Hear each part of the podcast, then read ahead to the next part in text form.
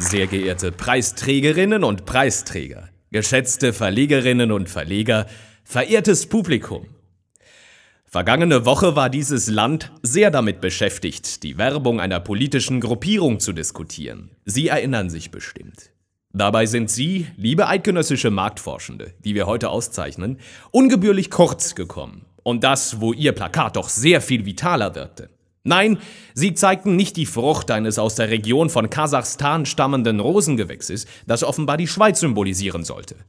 Doch auch sie haben in jenen Tagen Werbung gezeigt. Und weil es sie womöglich wurmte, dass die Aufmerksamkeit nicht bei ihnen war, sondern beim Apfel der Nation, widmen wir uns heute ganz ihrem Inserat und ihnen.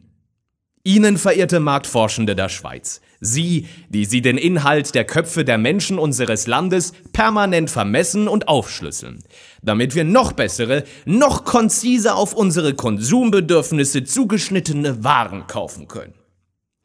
Sie haben eine Anzeige geschaltet, in der Sie einen Befund verkündet haben. Und man spürt richtig, wie stolz Sie darauf sind. Auf Ihrem Inserat sind zwei Frauen abgebildet, eine links, eine rechts.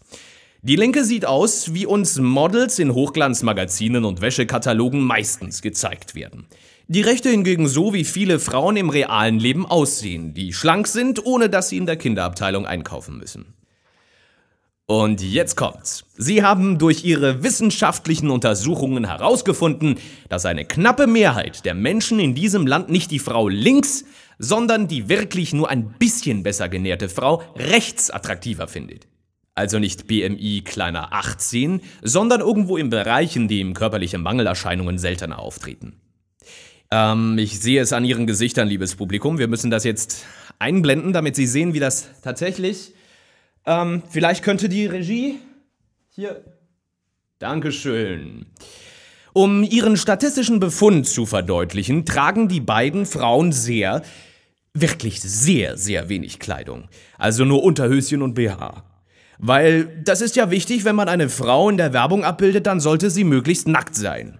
Vor allem dann, wenn die Botschaft auf den ersten Blick eine quasi feministische ist. Seht her, leichte Rundungen sind das Maß aller Dinge. Eine Message ermittelt, wie es sich für alte Direktdemokraten gehört, durch Mehrheitsentscheid. Wir sind sicher, wäre die Nation nicht abgelenkt gewesen, wären allerorten Freudentaumel ausgebrochen über ihre wissenschaftlich fundierte Erkenntnis. Da dachten wir immer, dass ausnahmslos alle Menschen nur auf Models stehen, die sich für ihren Beruf das Essen abtrainieren.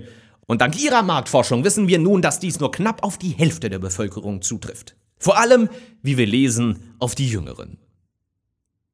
Wissen Sie, was das Schöne an Ihrer Anzeige ist? Das Gefühl von Nostalgie. Man fühlt sich zurückversetzt in die frühen 90er Jahre. Damals, als das weibliche Geschlecht seinen Platz in der Werbung entweder als Putzfrau und Köchin, sprich Hausfrau, oder als Sexobjekt hatte. Hauptsache irgendwas mit Fleisch. Hat man damals nicht einfach alles mit einer jungen, nackten Frau verkauft? Von der Krankenkasse über den Fruchtsaft bis hin zur Zahnbürste? Yep. Und heute? In einer Zeit, in der sich selbst Unterwäschehersteller fragen, wie sie ihre Produkte an die Frau bringen können, ohne dass ihre Werbung wie ein Pirelli-Kalender daherkommt, da rasen sie einfach mal an Zeitgeist vorbei, zurück in die Vergangenheit. Was werden sie wohl als nächstes herausfinden? Wir hätten da eine Idee. Dazu müssen wir zurückkehren an den Anfang dieser Preisrede, zum SVP-Apfel und zu den vermeintlichen Maden. Bei diesen Tieren handelt es sich in Tat und Wahrheit um Larven des Mehlkäfers. Lateinischer Name Tenebrio molitor. Er mag gar nicht so gerne Äpfel, lieber stärkehaltige Nahrungsmittel wie Getreide. Der Mehlkäfer ist eines von drei Insekten, die in der Schweiz seit 2017 als Lebensmittel zugelassen sind. Lustigerweise ist es also nicht die Käferlarve, die sich über die Schweiz hermacht, sondern es sind wir Schweizerinnen und Schweizer, vor denen sich die Mehlkäferlarve fürchten muss, weil wir sie züchten, zubereiten und vertilgen werden. Darum äh, hier unser Gedanke, machen Sie doch mal eine Umfrage, in der Sie wissen wollen, von welcher Käferlarve auf dem Bild wir Konsumentinnen uns den besten Geschmack versprechen.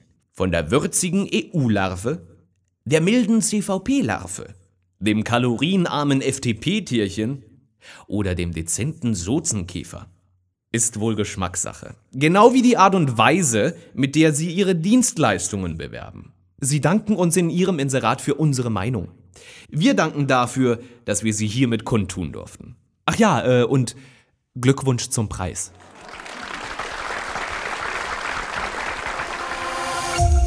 Ja, ich würde mal sagen, das ist jetzt hier im Kasten, oder?